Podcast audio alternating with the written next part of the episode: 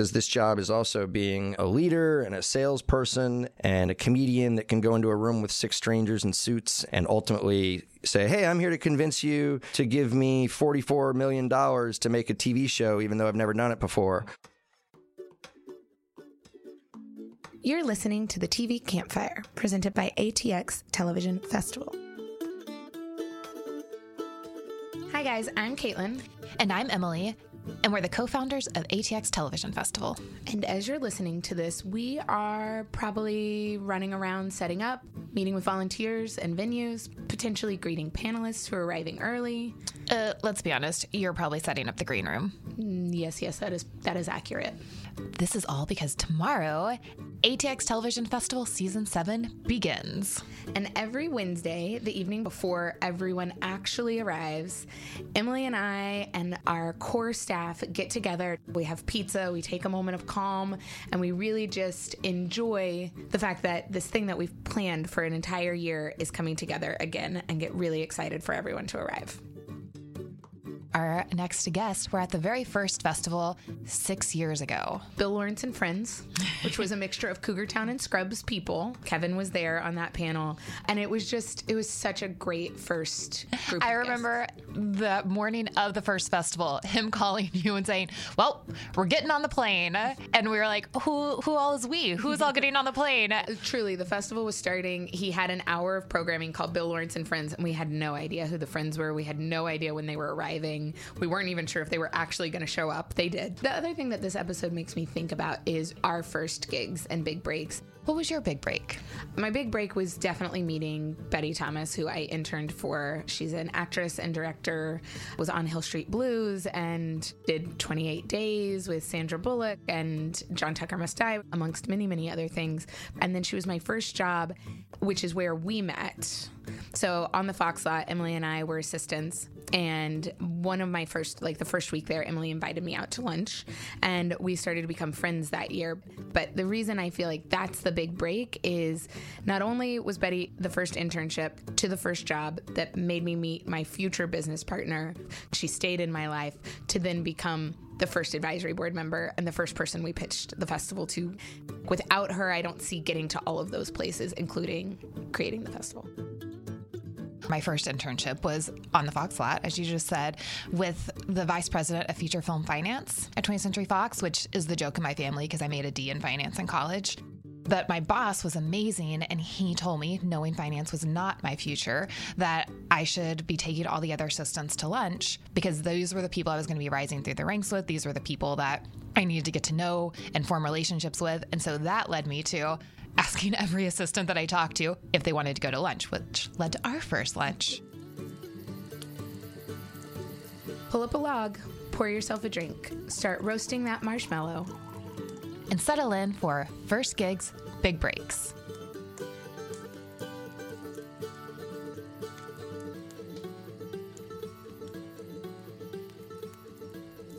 Hey, I'm Bill Lawrence. I uh, wrote on the show Billy, and I wrote on the show Nanny for two weeks before I got fired, and uh, and I did other shows as well. And uh, I'm Kevin Biegel, and uh, I was fired from South Park. I got coffee for Pete Farrelly for a couple years, and then Bill and I created uh, Cougar Town together, and I wrote with Bill on Scrubs, and then I, I did a show uh, that really burned the barn down at Fox called Enlisted that lasted for about two seconds. I really liked Enlisted. Thank I you. say that. And uh, but if we're doing the game, I also got fired from Friends. I wrote on the first year of Friends. I got fired from that show. And I got, oh, go, ahead. you go no, first. No, I was gonna say I got fired from CAA. That's, that's true. I got fired from Boy Meets World. That's pretty good. But I want it known that the uh, go back and look. The character Topanga is named Topanga Lawrence, and the first episode she was in was one that I wrote. What's up? All right. This is so stupid. Well, it's not stupid. I'm proud of it. When I was a kid, I was like, I want to be an astronaut. That was the whole thing. And we went to Florida, moved to Florida. My dad got transferred, and that was like literally my dream. My parents saved up, and I went to space camp when I was like 12, and I was like on that path. Did you really go to space camp? I did. Did you go to somewhere they told you was space camp? That's camp? right. Yeah, they drove me to like an abandoned mall, and there's like a cardboard box. Like, get in that. It's a simulator, dummy. the- I'm like, this is amazing. Wear this bucket. Wear a bucket on your head. wow, I'm in space. Everything's dark and I'm depressed. But and I, literally the moment where that dream ended is that I was at a, like in a parents' party. Like they were like Kevin's old enough to come to a parents' party now, so it was uh, there's like this old German guy there. I swear to God, this is true. And this is like the moment where one dream ended and the next dream started. And my dad's like, "Yeah, this is my son Kevin. He wants to be an astronaut when he grows up." And the German guy took like the longest drag ever off a cigarette and just looked at me and goes, "You will never be an astronaut." My dad's like, "Oh, well, he's also you know he's built like a brick shit house too, so he can do other stuff." And I was like, "Th- th- "That's supposed to make me feel better." Okay, I think you better figure out some other dream. But then then after that, it was very quickly into like I wanna I wanted to write. It was never like in movies and stuff. It was literally just like I want to write books. I want to be a novelist. But like that whole you know I want to write stuff was uh, very quickly after that the, the new dream. You were when I first met you. You were already very, very driven. You didn't talk like somebody that just wanted to uh, be on a show. You talked to, like someone that wanted to go off and create stuff. That's Oh, pretty cool. that's nice of you to say. Uh, you I- lied. I- you lied it? about liking basketball. Well, that is a, yeah. I Agent, did. agents had told him that the way to get in with me was say he played basketball. And, but there's nobody worse at basketball than Kevin Biegel. No. he's a good athlete, but he's just not a basketball player. You know that movie Blade, where like Blade can like walk during the day and he can also play with the vampires. Like I, I look like I can play basketball, but I, but I'm just a giant nerd. Like that guy must be into sports. I'm like, yeah, I can dribble. Like I can't do anything. Uh, when I was a kid, I wanted to be a stand-up comic very badly. I still entertain fantasies about that. I'm unwilling to acknowledge that it's ever uh, ha- not going to happen. Bill's funny. Bill's done stand up like with other comedians and stuff. Like re- like for um uh Undateable, he went on a tour and he like he, I did- he got I- in front of thousands of people. I did, but I was I was not good. It, it was like it was like space camp. yeah. Okay. oh, you put a bucket on your head in a cardboard box. I was literally as much of a comic as you were an astronaut. I came out here after college. I was very lucky. A friend of my mom's, well, not a friend, my mom is an auctioneer, and she met this guy named Norman Barasch who used to write for the old Dick Van Dyke show.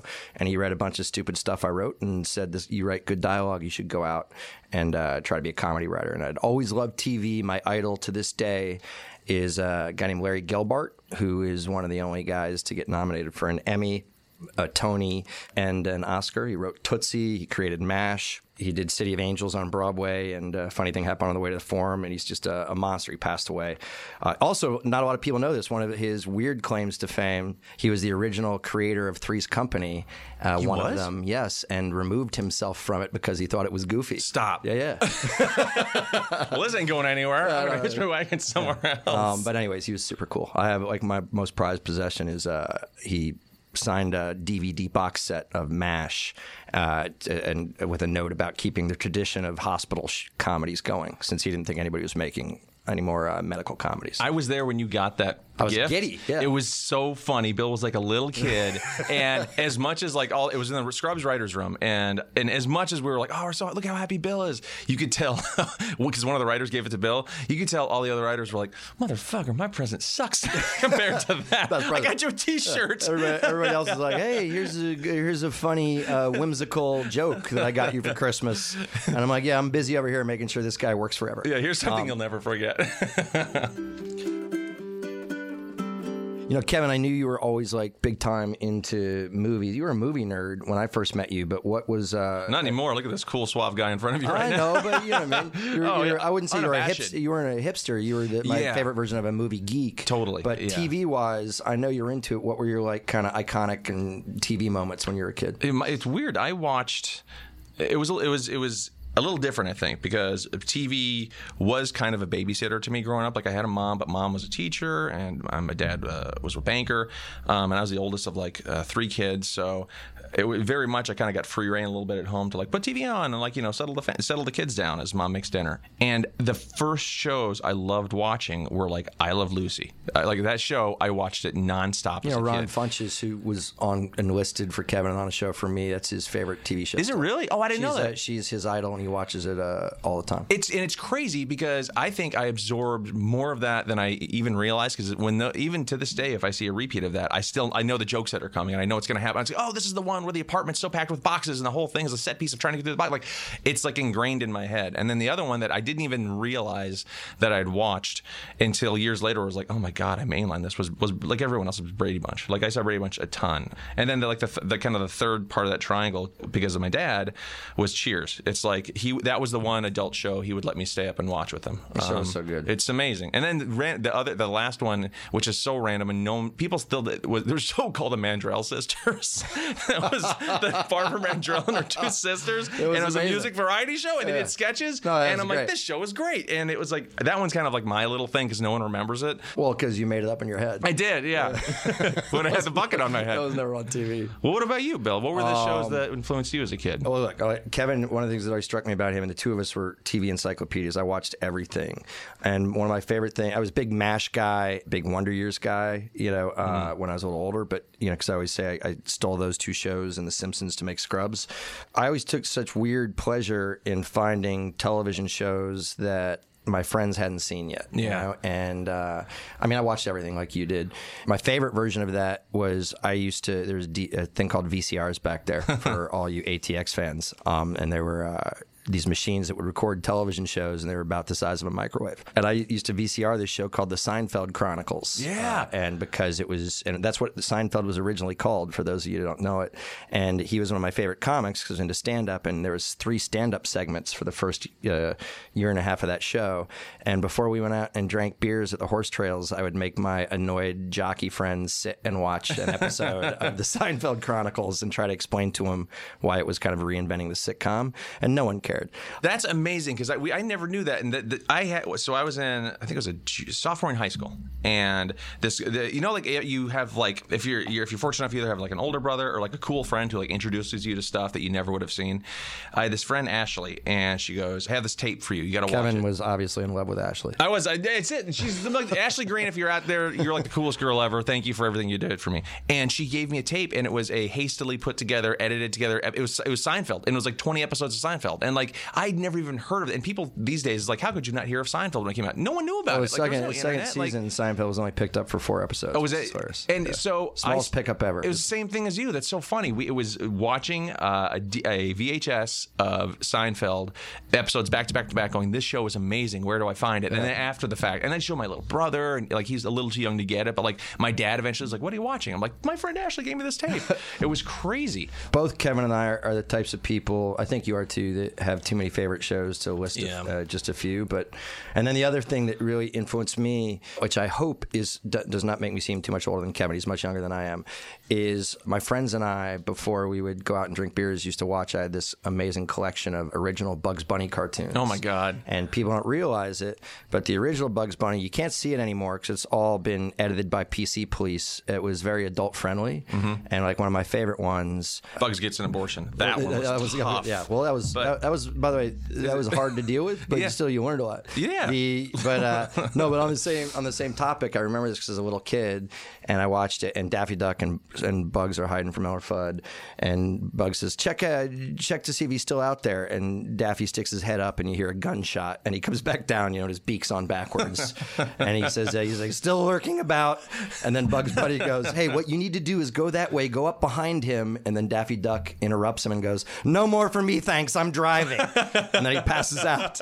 And by the way, which is a very just graphic drinking and driving joke Yeah. for children. Jesus. Yeah, and uh, I remember being a kid going to my dad who was laughing, going, "What's funny about that?" My dad's like, "Don't worry about it."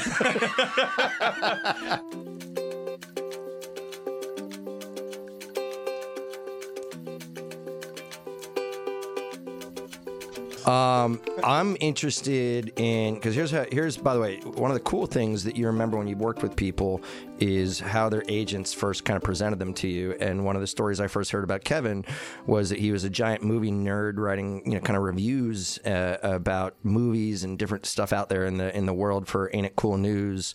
And then I had was really fascinated by how he just went from that and clicked into being a TV writer. It happened really fast. How did that ever happen, man? It was crazy. It was it, it was one of those things where it, it doesn't seem real, and I, I'm very I'm the most blessed, luckiest person in the universe. First off, because this is it's it, this this one incident not only led to uh, me coming out here and me having a career, it literally also led to uh, meeting my wife, who's, who's the you know mother so, of my children. so good and bad. Good and bad, yes. Yeah.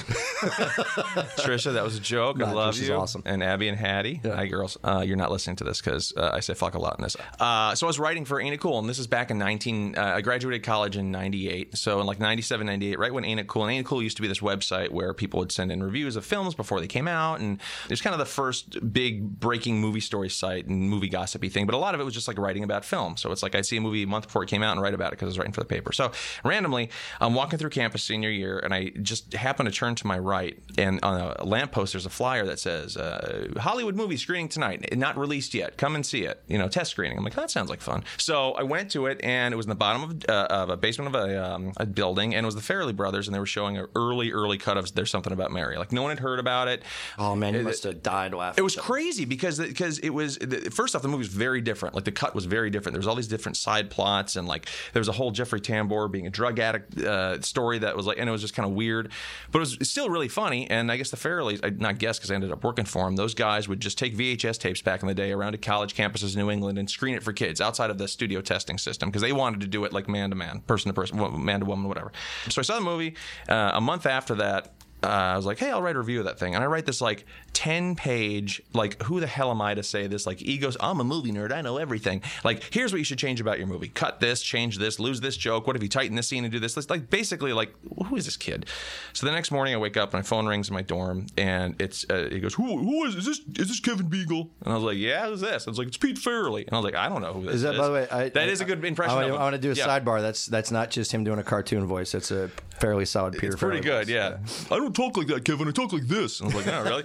so he's like, We're getting, you got us in trouble. And he's like, what did I do? And I'm, I'm, like, first off, who are you and what did I do? And he goes, well, he goes, basically, the cut of the film that they had been rallying Fox to, to release was the exact, like to the note, exactly what I had written. And the guy who was the head of the studio at the time, this guy, Bill Mechanic, called Pete into his office and said, you can't be planting reviews online and pretending you're somebody else because that's horseshit. And he's like, Pete's like, this is fucking incredible. It's just what we want to do. So do you want a job? And I'm like, well, I just woke up and I'm hungover. Well, what's going on right now? Were you still in college or were you out of college? I was in college. I was a senior in college, and I was like, I had these dreams of going to New York to write for a magazine, which I say, but I, I hadn't put any of that into effect. I'm, I had written like two stories for a magazine in, in college about like you know you know avocados cool like that level of bullshit. So he's like, you want to come out here after your college and, and you know we're starting a company and, and you seem you seem cool and you're in Boston. I was like, sure. So I had this hazy idea that I would go to Hollywood after college and, and get a job working in the entertainment industry. So I got out here in uh, '99. I still still regret this. I got here a week too late because Pete's like, I tried to call you. We were at Carrie Fisher's birthday last night. We were going to invite you. I'm like, oh my fucking god, what's happening to my life right now? And you're much cooler than me. I thought you were a nerd, man. I, I am a nerd. No, no, no. So what happened was Pete. I was Pete's assistant on uh, Me, Myself, and Irene. It's this movie with Jim Carrey that came out in '99. And uh, during the course of that movie, near the end of it, Pete's like, so what are you going to do after this? And it literally, as we were sitting at a bar having a drink, and I was like, and in my head, I'm like, I'm going to work for you forever, right? And right as I was about to go, uh, like his friend came up and said, Hey, Pete, and pulled him away. So I was like, oh, what am I to do after this? I don't know. And I love those guys, and they kind of have a, a cadre of people that stick with them and keep working with them forever, right? And part of th- the thing that's benefited me, but also the thing that's totally gotten in my way, is I have this like big thing in my head. I'm like, I'm to do it myself. I'm to show everybody I can do it myself. So I was like, Pete, I want to write. I'm to pursue that thing. He's like, okay, good. You're funny. Good luck. And then it was like four years of going from Hollywood is easy to uh, waking up every morning in a crappy apartment, writing all day, not having a job, like trying to Did get you money to do anywhere. menial stuff for work? Oh my god! I, I every menial job in town you can think of, I did for four years, and I wrote the entire time. So I'd write whenever I could, but I was also like working at like you know call centers and stuff and data entry places. And I remember like I went to a nanny thing at one point, and, and I was like, I can't. I, I was. I was you got to pause to do. This is something that was impressive about Kevin that I keep telling everybody. If you're out in L.A. or New York or wherever, and you say you're a writer, if you actually on a daily basis write stuff, you've immediately catapulted ahead of uh, approximately 93% of the people that say they're writers. It really is crazy. I mean, it's it, it's so easy to say it, but to do it, I'm Bill always Anybody makes fun of me. say they're a writer. Bill always makes fun of me because like I actually love the act of writing. Oh man, it's horrible. I'm the I know I'm the Well. I don't make fun of Kevin. I just I- like I just feel you're lying because I nobody, know, I- nobody likes. It's different. But nobody was- likes to write. That's a it's a fake statement. But, I mean, sociopaths do. I am a so I think I am a little Sociopathic sociopath. people like to sit around by themselves and write stuff. It's fun to have written something That is and the to best. show people. Something and go, "I'm a genius. Look at this. This is great." But actually writing is like saying, "Like, hey, I, I you know, I, I'm not like you. I like going to the dentist. It's fun. I, Um, I'm going to make an actual uh, relevant point because it was something I was arguing about with uh, somebody else right before I got here. Kevin and I both, everybody that's made it in any way, shape, or form, into like, there's a lot of nepotism out here. You have to have a friend or somebody get you in a door, but Or nobody believe in you at yeah, some but point, nobody yeah. is looking to do anybody any favors if they suck. You can't stay in the game unless you have some talent and work really hard. But the fact that even very look, Kevin and I both look like guys that could be dropped, white men that could be dropped into Connecticut or Florida or any of the places that we talk about, and uh, immediately look like everybody else that lives there. And so, if it was hard for us, how hard it is for back then for me, I'm much older than Kevin is for young women or for anybody of any diversity to break in. It's uh, it's maddening, you know. And one of the reasons I was I was late today, and Kevin was nice about it instead of mean about it. And right when we saw each other, he hugged me and gave me the bathroom key. So that's our relationship. uh, but I was meeting with a young black writer who, you know, it's like even as Kevin and I tell these stories of everybody remembering and embracing the struggle, man, it's uh, it's uh, it's changing, but it's tough out there. So the the big piece of advice and the commonality I always see when talking to people like Kevin or even thinking about my own stuff is this town. The successful people are generally people that come here and uh, can't imagine doing anything else and are willing to, whether it happens quick or in five or six or seven years, are talented, but they're willing to grind away at uh, just horrific, nasty jobs until someone takes a chance on them. It is. It's. I mean, it's. I think it's. It's so true. Because the, the first piece of advice I got when I got out here from from the Farrellys, and he goes, "Look," he goes, Tell people you like writing. "Yeah, exactly. Yeah. pretend you like sports. Pretend you like writing." Even if you're on a podcast and someone's trying to get you to come clean, just never waver about your fake love for rice. I writing. swear I love it so much. But no, he got, Pete said he goes, look, this is so hard. He goes, the people that make it are the ones that stick with it. And he goes, think it's so hard. So many people give up. And like Bill said, we are so damn lucky that we don't have to, to deal with the struggle that people who don't look like us have to deal with because it's it's it is. And I think uh, one of the duties that we've got, and I know Bill feels this too, is like we've been lucky enough and worked hard enough because I think they go hand in hand to get to a certain position and now it's our turn to kind of pay it forward a little bit by like helping people and saying, okay, like I'm here. How can I help bring you up and give you a chance, just like other people give Well, us a chance? You know? Everybody is somebody's first mentor, or does somebody solid, or gets them into a door. You know, every, everybody Yeah. here has that experience.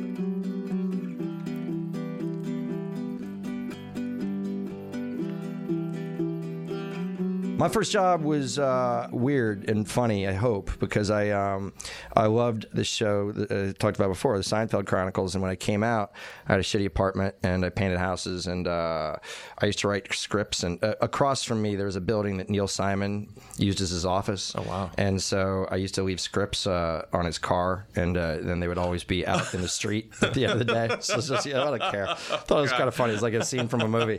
The cool thing was uh, this mentor I had, Norman Barasch, this older guy for the Dick Van Dyke Show. He he's like, I haven't been in Hollywood in 20 plus years, but my old agents used to be these guys, George Shapiro and Howard West. And then I was watching Seinfeld, and at the end it said executive produced by George Shapiro and Howard West, and uh, they were managers. They're Jerry's manager and Andy Kaufman's manager. Danny DeVito played one of my managers in that movie Man on the Moon because he was Andy Kaufman's manager. I used that connection and mailed them like six. I mailed them a note that said, "If you read these six scripts and consider me as a client, uh, I promise never to bother you again." And I dropped Norman Barasch's name, and uh, six scripts. yeah, yeah. that's Uh, But I, amazing. I'd been out there for like two years. Yeah. nothing yet, you know. And uh, and then I got a note back a week later uh, from Howard West, and he said, uh, "Hey, there's some potential here, but you know, we deal with people at a much higher level. You know, thanks for uh, thinking of us." And so I wrote two more scripts, and I mailed them to Howard, and I'm like, "All right, if you read these two, I really promise to never bother you again." And that cracked him in cracked him in, cracked him up. So he uh, cracked him in's a new thing that old people are saying. um, hey, did you hear that thing that uh, Kevin said at that pot? Yeah, totally cracked me in. Crack me in a can of Pringles. Come on. But uh, it cracked it cracked Howard up. But he brought me in. This is true. This is like the Hollywood lore type thing. He brought me in on a Friday. Uh, to their offices and signed me as a client. And on Monday, I was a staff writer on this show called Billy. Um, and uh, I literally, you know, they were looking for a staff writer, and uh, he got me the job over the weekend. And I was such a neophyte that when I got to Billy, uh, you know, I had no money. Every day, the PAs would come by your office and say, "What do you want for lunch?" And I would always be like, "I'm cool." And then I would go into the uh, you know the little snack room and uh, have 11 bowls of cereal. And then finally, finally on the fifth day of work there, I the PA came by. What do you want for lunch? And I'm like, "I'm cool." And then the executive producer came in and goes, "Hey, asshole, we pay for the food." I'm like, "Oh man, I will have nine cheeseburgers and like a bowl of spaghetti and meatballs to go like immediately." I had that. I had that exact moment on Scrubs, and I, I remember because Scrubs was awesome, like for a million different reasons. But at one point, there was like there was catering. You know, like the catering truck, and was, a, it was the first season. I don't know if I ever told you this because it was so damn embarrassing. There was they had lobster one day. I was like, "This is the best." So, I Oh yeah, out- Randall used to get like lobster Fridays once in a while and stuff. Yeah. Out and get lobster. Like, oh my god, that's pretty good lobster.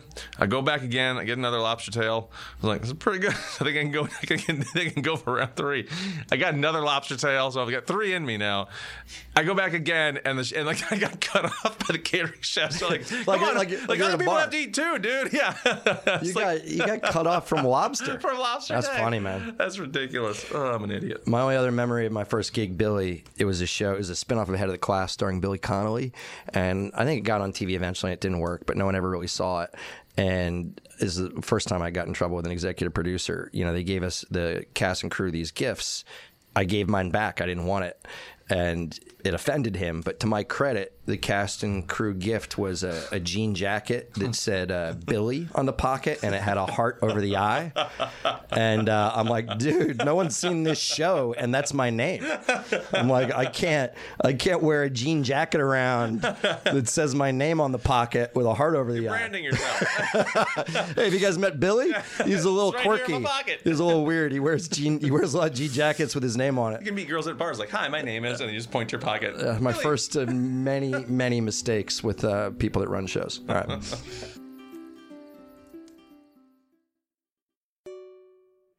Finding the right pair of jeans is potentially the bane of all of our existence. Men and women, you want to find the right cut. You don't want to break the bank. You need something that lasts. Well, great jeans don't have to be complicated. Looking good at work or in life shouldn't cost you an entire paycheck. Why not make this process way simpler? All you have to do is go to distilled.com, D-S-T-L-D.com, and pick out some jeans that you think look good. Pick out a few pair. Why not? They'll ship them to you for free and give you free returns until you find the perfect pair. Get 20% off by using the code TV Campfire. No spaces, one word, TV Campfire at checkout. I've got a pair of the women's mid-rise skinny jeans, the black ones, super stretchy, and they're the best. They make you look great. Really, what do you have to lose? DSTLD.com.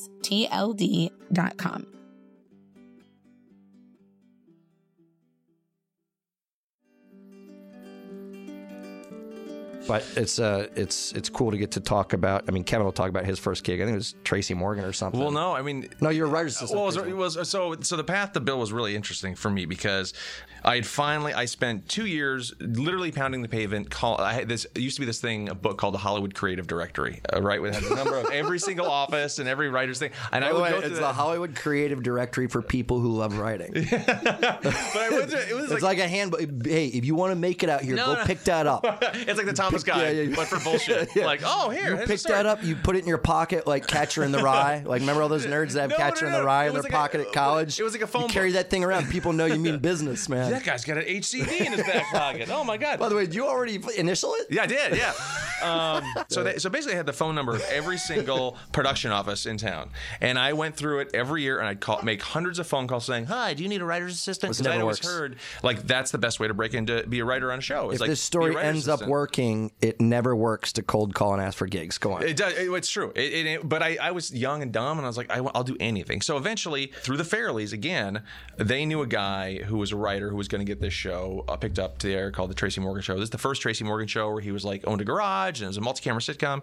And David Israel, and David Israel said, "Hey, yeah, we need a writer's assistant. You know, he seemed like a good guy." And, and that was my first gig. And Did and- they give you a script? well, they didn't, but it was one of those things where it's like I'm going. I, first off, I have this nice combination of being, uh, being learning. It took forever to learn to be confident, but also like being dumb.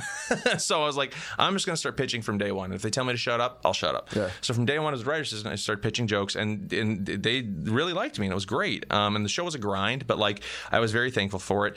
Izzy basically is, uh, handed my script in to uh, UTA, or no, at the time it was Broder, the agency. To his Yeah, you're agents. Broder. It was a Broder, yeah. And then uh, they said, "Hey, you're funny," you know. So I got a representation there. This guy, George, Josh Hornstock. Was And it then- Josh? I thought it was Mickey. It was Josh. It was Josh, yeah. Okay. And then from there, I got I was a writer's assistant for two seconds on that show, Grounded for Life. But then off of that, I got my first gig gig, which doesn't really count because it never made it to the air. The show called Howard Stern: The High School Years, which was going to be a young animated Howard. Stern. And I was a huge. I'm still a huge Howard Stern fan. Bill too. is too. Yeah. So I was like, oh my god, I get to talk to Howard Stern on the phone and write about his life. And it was, but like we we wrote it in an old abandoned dentist's office deep in the valley. Like it never made it to air because like it was it was pretty funny, but I think they could never figure out the animation style. But whatever, it's, it was still like a first sort of paid writing gig. But so I'm kind of like sort of finding my footing, and I still remember it. It was not that far from where we are downtown right now. I got a call one day from Josh Hornstock, my agent, and he goes, "Sit down," and I'm like, "I'm eating a taco. Like what? Why do I have to sit down?" He's like, "Just put the taco down and sit down." And Trisha's like, "What's wrong?" I'm like, "She doesn't talk like that. I'm sorry, honey." And I was like, "I guess I have to sit down." Josh got big news. He goes, "Bill Lawrence wants to meet you," and I was like, "Holy shit!" Because I guess Bill was staffing for the show for the season five of Scrubs. What a huge meeting. Oh, oh, no, it was amazing. So he goes, "Uh, so season five is, I'm like, this is amazing. Kevin, my biggest memory the first time I met you, I think we met i uh, over like at the Coral Tree or Oh, yeah. something in Brentwood. No, we met at the tennis club. W- w- Oh no, the Maple Maple Drive Tennis That's Club, right. breakfast Yeah. stuff. That's right. Yeah. you guys. Should be interesting. What's really interesting? No, this is uh, a compliment. I think one of the things that separates even good writers from showrunners, not necessarily should it be this way.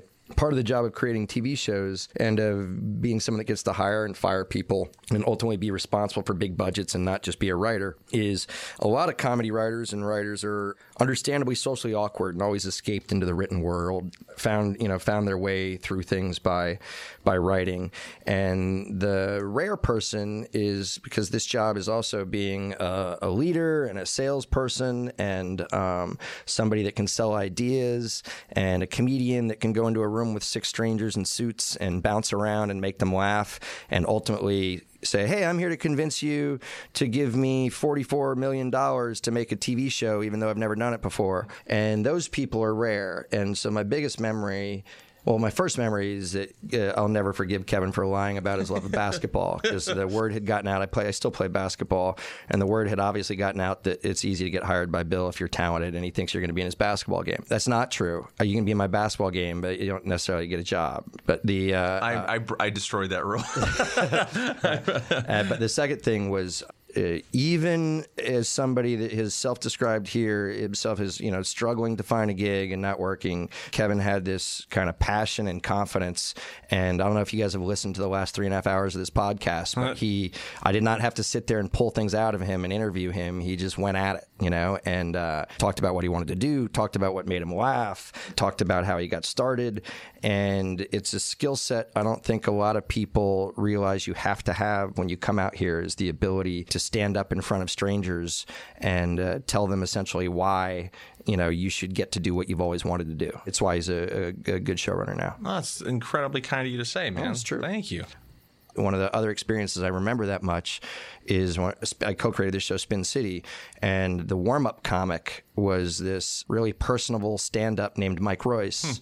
After the first year of him doing all the warm-up, we had this policy on that show that we rotated the comics out, and we would usually give them part on the show, like they get a fun guest part show, and then we bring in a new comic. And I remember talking to Mike, and we gave him his guest star part. He played a, a gay boyfriend of Michael Boatman on the show, but then he came and talked to me, and he was always so funny and clever and lovely as a guy. Yeah, you he's a great guy. And he said, uh, "Hey, I would much rather write an episode of the show than you know the guest spot. We gave him the guest spot anyways, and that was Mike Royce's first writing gig. It was a spec episode of Spin City, and what."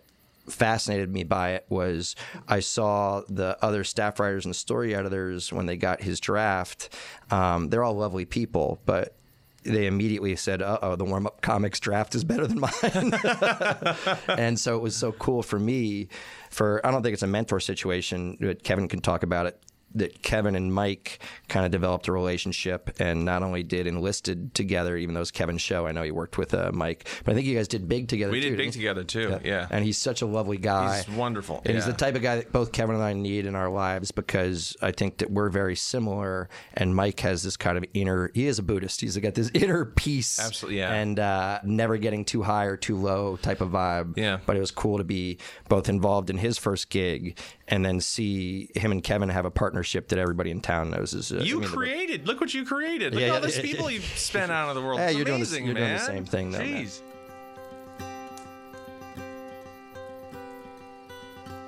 But I wish that people heard more about. You know, there's a tremendous amount of uh, men and women who mentor people out here and, and get them into what is a very broken and trying system. And all the people that I like to work with and hang out with all have great stories about who uh, uh, helped them get in the door. You know, and I always think about it. My Yeah. mentor is this guy Gary Goldberg, and he passed away fairly recently. He was a really great guy, and you know, he's not the person you hear the stories about, even though he started the daycare program at Paramount. You know, owns an all-girls school that his he and his wife were devoted to single-sex education for young women. There's a, a bazillion great stories like that.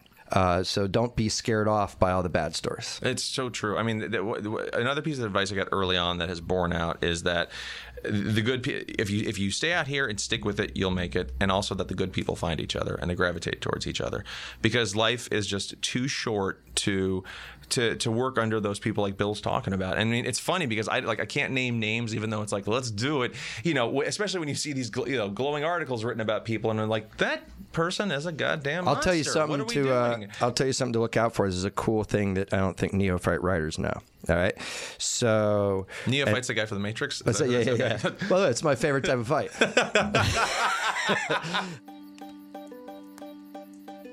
so I'm going to give you a, a, a secret, which is every creator of a show, especially the first year, takes every single episode that any of the people, no matter how talented they are on the staff, writes and takes it home and rewrites it. Partially because you're protective of your own vision, partially because you want everything to sound like it, especially the first year, that it's out of the same voice, and partially because all showrunners, male, female, big, little, are control freaks, but we all do it.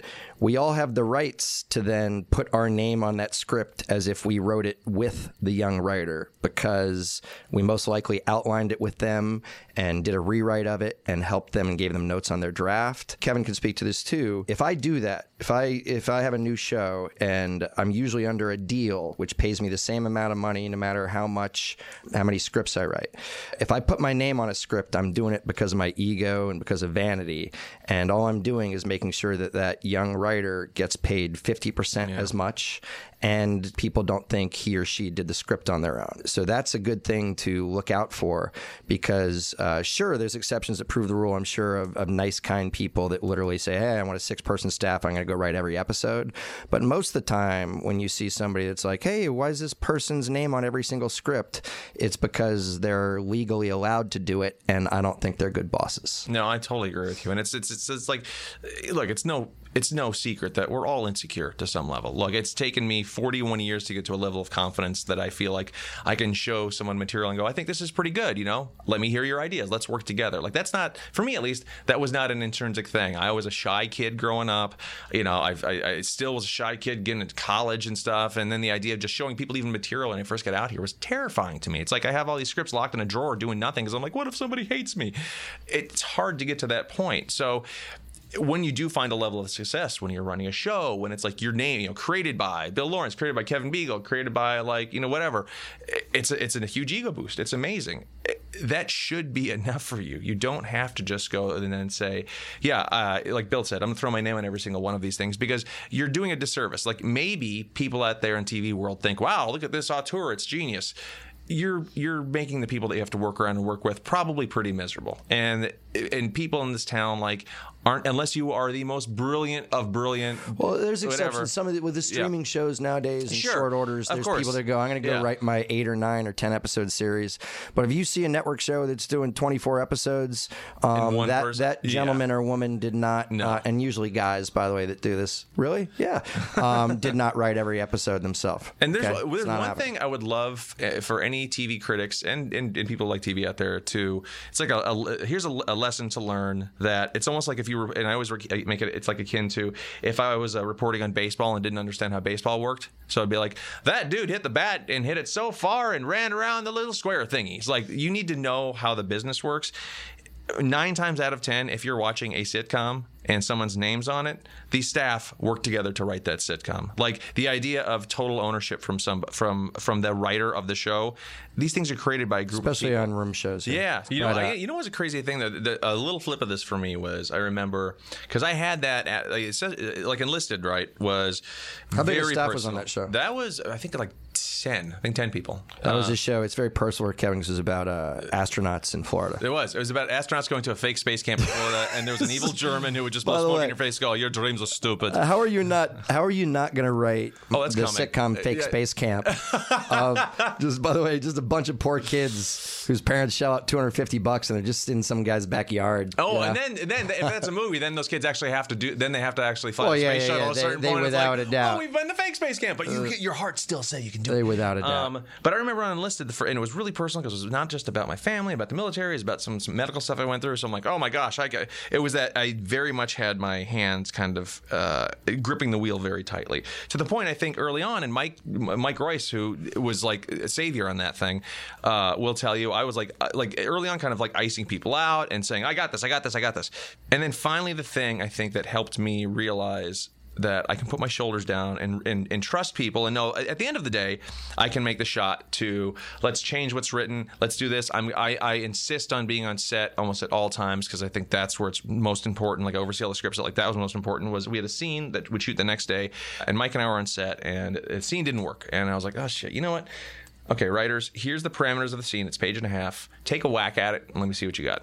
Three hours later, uh, pages come back, and they were so damn funny and so they were they were wonderful. And I felt like, and I went back to the room, ran back to the room, like, you guys, this is fucking great. We're gonna change two things. You you did it, and letting them, it was almost like letting them know that. I, I could trust them to do something like that made my life so much easier because then again sure once you get into editing and once you get on set let's tweak this line tweak that line it's just like a it's, it's a wonderful feeling like at some point i think i personally just had to learn to like let go of certain things because it would just make me goddamn mad Well, that was also the day, if I remember, that you first acknowledged that you never wanted to write again because of how much It's you true. it. Other people can do this. I don't have to say everything. This is amazing.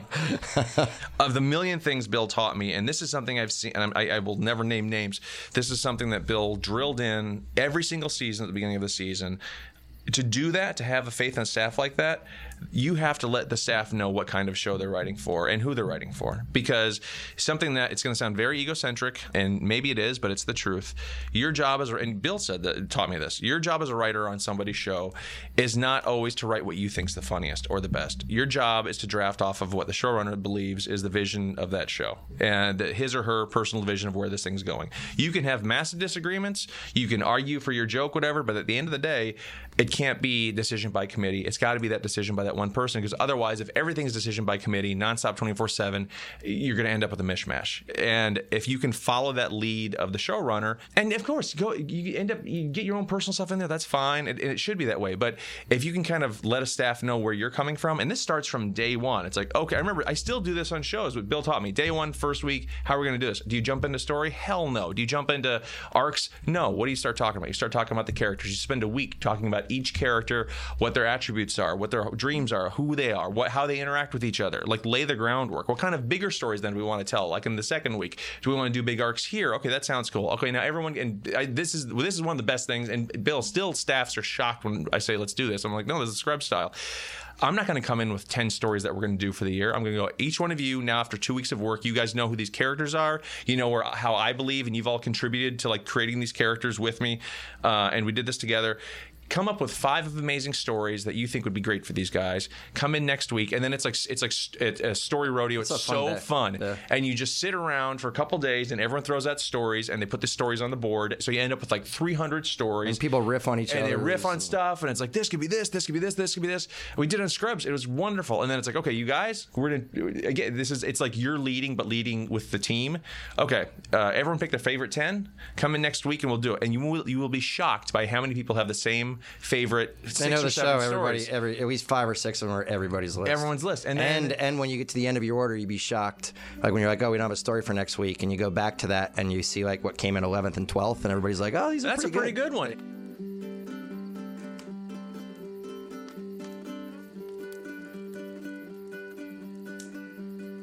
Uh, the one thing I'll say about TV writing, and I, it's why I think uh, Kevin ended up there, even though I'm sure he could have been a screenwriter or a novelist or a, um, a space camp owner. the, uh, Come on down to Kevin Space Camp. Everyone gets to ride the rocket for free.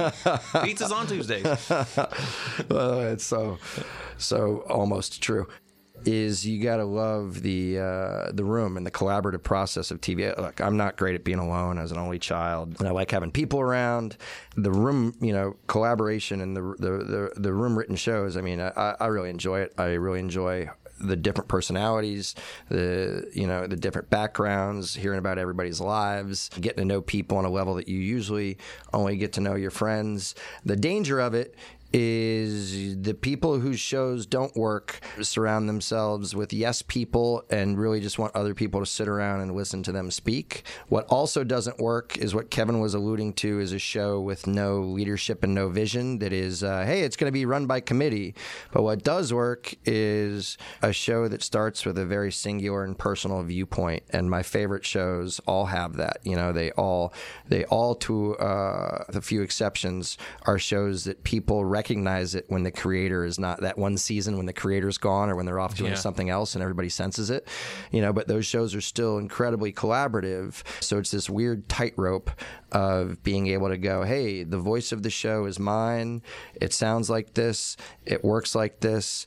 But man, I'm going to empower and encourage you all. Um, not only have your own vision, you know, for what an episode would be like, but how it would look, what the jokes would be, what the set pieces would be, how it would be directed. this is something that I learned from Bill. Like the in Scrubs, like we would be sitting in the big room together and throwing ideas up there and and collaborating. You see the screens up there, and you're writing jokes. And it's like if someone's joke's terrible, you know, we can goof off, goof about it. And something is great, the whole room laughs. Like you got to have that confidence that you can all work together, but also that everyone knows and that you know that the buck's going to stop with you at a certain point. Here's the staff hints for young people that listen to this stuff. Don't pitch other people's jokes. Like, meaning if somebody says a joke and the showrunner doesn't hear it and then you say it, it and it goes in, which is uh, a very specific thing that often happens. It's okay to do that as long as you credit the other person. Yes. Um, don't constantly harp on why something doesn't work unless you have an idea on how to fix it. Because one of the rules of show running is you say what you're doing Uh, is either how you're shooting something, how you're writing a story with 100% confidence, and then if you do it and it sucks and it doesn't work, then the next day you make a new decision with 100% confidence, and you just got to go with it. And then the third one, if you feel, especially when you're on someone else's staff, if you feel the train moving in a positive direction, get on the train.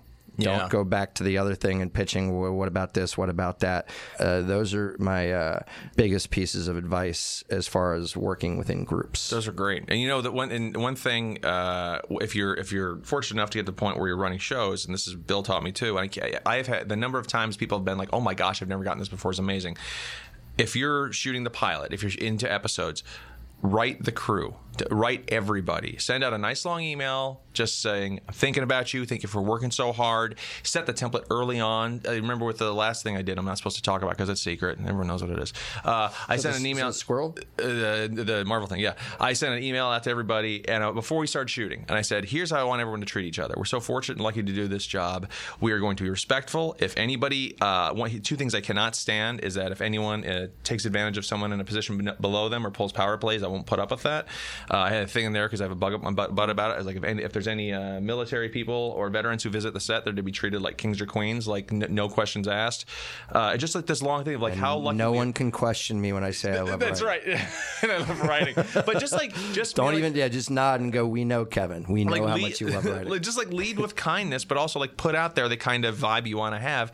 I'm not. I've the number of people that came up to me that uh, and said, I, "No one's ever written me, uh, written us, and talked to us, uh, and sent a note like that, and set the tone. Like I just came off this horrible shoot, or was just abusive and whatnot. Like, do that. Like everyone is there to build the same thing, and that's something I learned from Bill. It's like there's no, there should be no wall between different departments and Uh, different groups. you didn't learn that from me. You were always that guy. No, it's very nice of you to say, but you would do were that, dude. You, Uh, that, yeah, but you know. you're, you were going to be a kind guy regardless.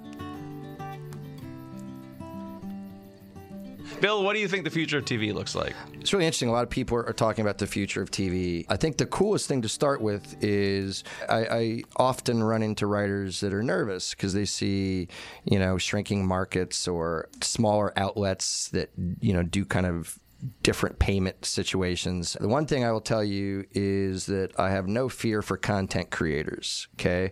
More than ever, content is king. We still, I mean, there are exceptions, but we still don't live in a world that unbelievably flawless, you know, great pieces of produced scripted content don't get purchased, seen, or put on. Know, I've looked at my own stuff, and, and don't get me wrong, you, you are in a weird competitive world now that you might make something with potential. Uh, I felt like I've done this before, and it doesn't get over the hump. But I don't think the, the there's exceptions, but I don't think the world is littered with like, oh my god, this is such an amazing show that no one decided to put on anywhere. You know what I mean? Yeah. It just it just doesn't doesn't happen. So to me, uh, that's a positive. As far as the future of TV, I do not think that the changes uh, they're big changes, but it's still maybe because I love the business so much.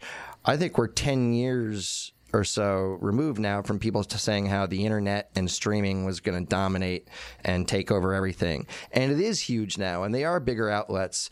But the place to still make the most money if you're into commerce, and there's nothing wrong with that, is network television. So it's so weird that it was dead, but it's really not dead. You know, it's like turning around a cruise ship. I think you're right. It's it's hard. It's if I knew where TV was going, I'd I'd, I'd, I'd be making a gazillion dollars a day. Um, and I think it's it's I so badly wanted to say that you're going to watch it on your new TV sunglasses. yeah, that'd be amazing. That you wear- Actually, yeah. they're in my contacts Yeah, right yeah, now. exactly. And that, that's going to be here in 50 years, whatever, 20 years. Um, I will tell you, it's on, on my last interjection that my son, middle son, was watching Spin City online, and he goes, uh, "Hey, was this ever on TV?" And I'm like, That's amazing. Yeah, dude. What, you think I made that in my garage? like I got like Mike Fox and all these people to. Yeah, it was on television, man. It was so it hurt my heart a little bit. Hey, were these hundred and bazillion episodes ever on television? It's gonna nah. be it's gonna be so weird to see if it. I'm not sure it's going to end the the idea of uh, thing, you know, because right, like Bill was saying, a couple years ago uh, it was network TV's dead, everything is going to streaming stuff, and now it's that uh, it's not quite streaming exactly. It's more like there's going to be different apps for different things. So now you can use this app and just watch shows that are about this from and the, and it's I think that's going to happen a lot too, where it's going to be like the DC is going to have their specific app of DC shows and you know other places. I think network TV is still going to be very hungry for like Bill said, shows that fit their brand. I think the tough thing there, though, is a lot of places and a lot of the places that aren't doing great. They, if they're not sure of what their brand is, Yeah, that's a and it goes point, all man. over the place. So it's like, and sometimes someone, and it wasn't me who said this, made this point. Um, they sometimes they like they fight their brand. They fight the kind of channel that they are. You're doomed in from them. television whenever a network says, "Hey, we want to do something atypical from what's working on our I channel know or station." because it's cool. Because well, it's we, so what we're going to do is we're going to put on this, and we're not going to really promote it a lot, and it's going to be over in six episodes. Yeah.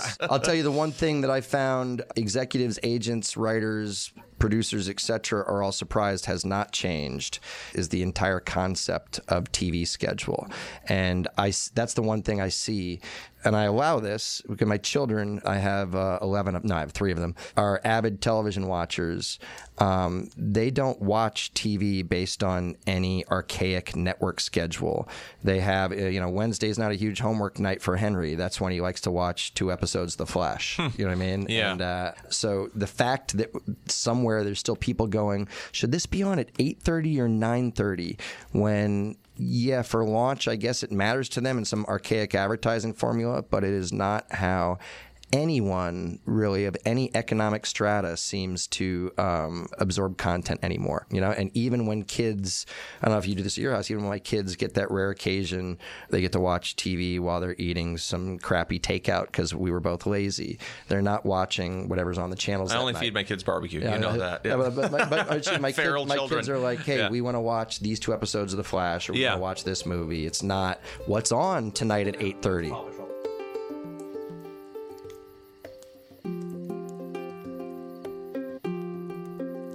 I can't tell you the number of meetings and writers uh, and material now that I have met and employed because I literally not from agents but from social media, like tw- writers that I've met via Twitter who have been like, "You're really funny. Hey, let's have, you want to meet for breakfast?" Like and try and like tried to hire those people, or like I've seen your short you did on you know the little Vimeo videos you guys did. Those are great. Come on in and meet. Like that is such a wonderful place because guys like Bill and us, we're hungry and looking for that. It's wonderful. your movement back to my favorite part of Twitter was when it was um, uh, 140 character joke writing showcase. It was amazing. my favorite oh my thing. gosh! I mean, look at someone like Megan Amram, who's like one of the funniest people in the world, and like that was such a wonderful spotlight for her to go look how funny I am, and now she's off to the races doing a million different things.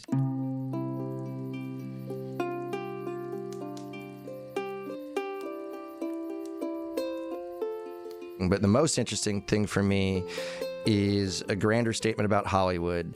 And it's when I met these two young women, I think that they felt like two kids that were probably, hopefully, having a beer, if not a coffee, somewhere together and said, Let's do a festival about television.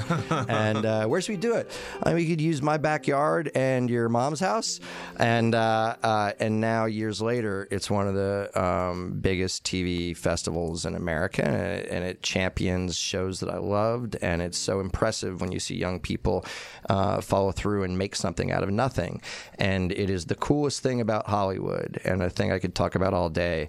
And I'll sum it up in a. Uh, um, uh, a wedding that I went to recently that randomly, and I'm not going to remember his name, which is going to make me seem like a bad person, but Johan, uh, sure, let's go with Johan. Okay. A great, nice young man came up to me and he said, uh, "Hey, I was um, a PA on uh, Spin City," and you know, in my head, that doesn't mean that he's old because in my head, I'm still very young, even though I'm not.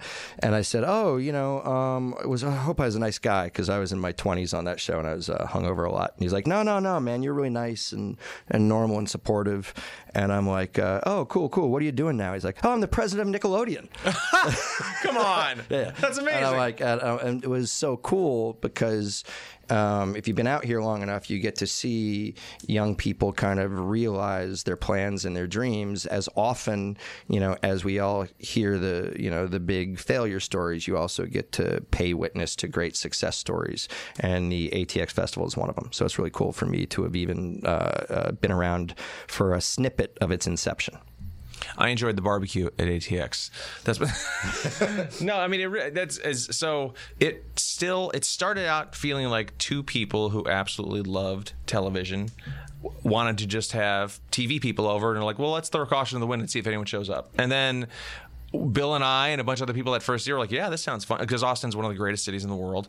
And somehow you guys have maintained that sense of it's fun and just people who genuinely love something. You know, a lot of the times you go to festivals, or whatever, and it's a schmooze fest, whatnot. ATX, you go to ATX, and it's like eh, you go to that bar, you have a beer. I love that bar. It's so much fun. Everyone just shoots the shit, and it's just like, you know, you're sitting next to Mae Whitman on one side, and I still have like, oh my god, I've got uh, Michael Jordan's phone number and all the Friday Night Lights phone number still on my phone because five years ago I was like, I'm doing this military show. Would you ever want to be on it? It's like sure. Now I'm like, oh my god, I have Killmonger's number in my phone. Like it's the greatest thing in the world, and it, but that's still that genuine sense of love for a craft. It's also- it's so inspiring and fun to be around. It's an opportunity to connect with fans that aren't people standing around with 100 pictures for Yeah. different actors to sign so they can go make money, but people that love TV as much and the same way that we all did when we were younger is kind of really cool to see it firsthand. Yeah, I, I think my my specific favorite memory, and forgive me if this is very self indulgent, was we showed the last three episodes of Enlisted, uh, and uh, and one of the the Alamo Drafthouse on Ritz on the Ritz sold out, line, you know, totally filled with people. It's no secret that the last episode is very emotional and stuff, and like we all did a Q and A afterwards, and it was amazing to be with a group of unjaded motivated, enthusiastic lo- t- people that just love TV and like were into the show and watched those three episodes. Because that last episode, there was like I had to go and uh, the last part of the last episode, I had to like write on my own because I was like, this is too heavy. And to see it play on the screen with everybody there and like you know everyone, you know, we bought a round of beer for everybody. I will never forget that. I'm like, this is it's actually the the ability to see people appreciate the work that this whole team of people have made, and that's a credit to you guys because that wouldn't have happened without it, without you. So that was that was amazing. Cool Um, Festival, go. so I'll tell you something else. I mean, look, don't just go because you're a TV fan. Kevin does most of his hiring there. It's true, So if you're yeah. looking for a TV job, seriously, get down to that festival because Kevin. I mean, he usually, it's usually just a booth, but sometimes it's if you see him there, uh-huh. okay, stop him. That's Yeah. how he likes it. Come up to me on the street. the nice thing is, I have, like I said, generic white boy face. So it's like going to be some UT kid, like he Kevin talked to- who? hey, what? He talked about writer's assistants earlier as a way in. Kevin always hires his writer's assistant by anybody that can find and reach him at his home phone. That's true. Which is never read your phone number.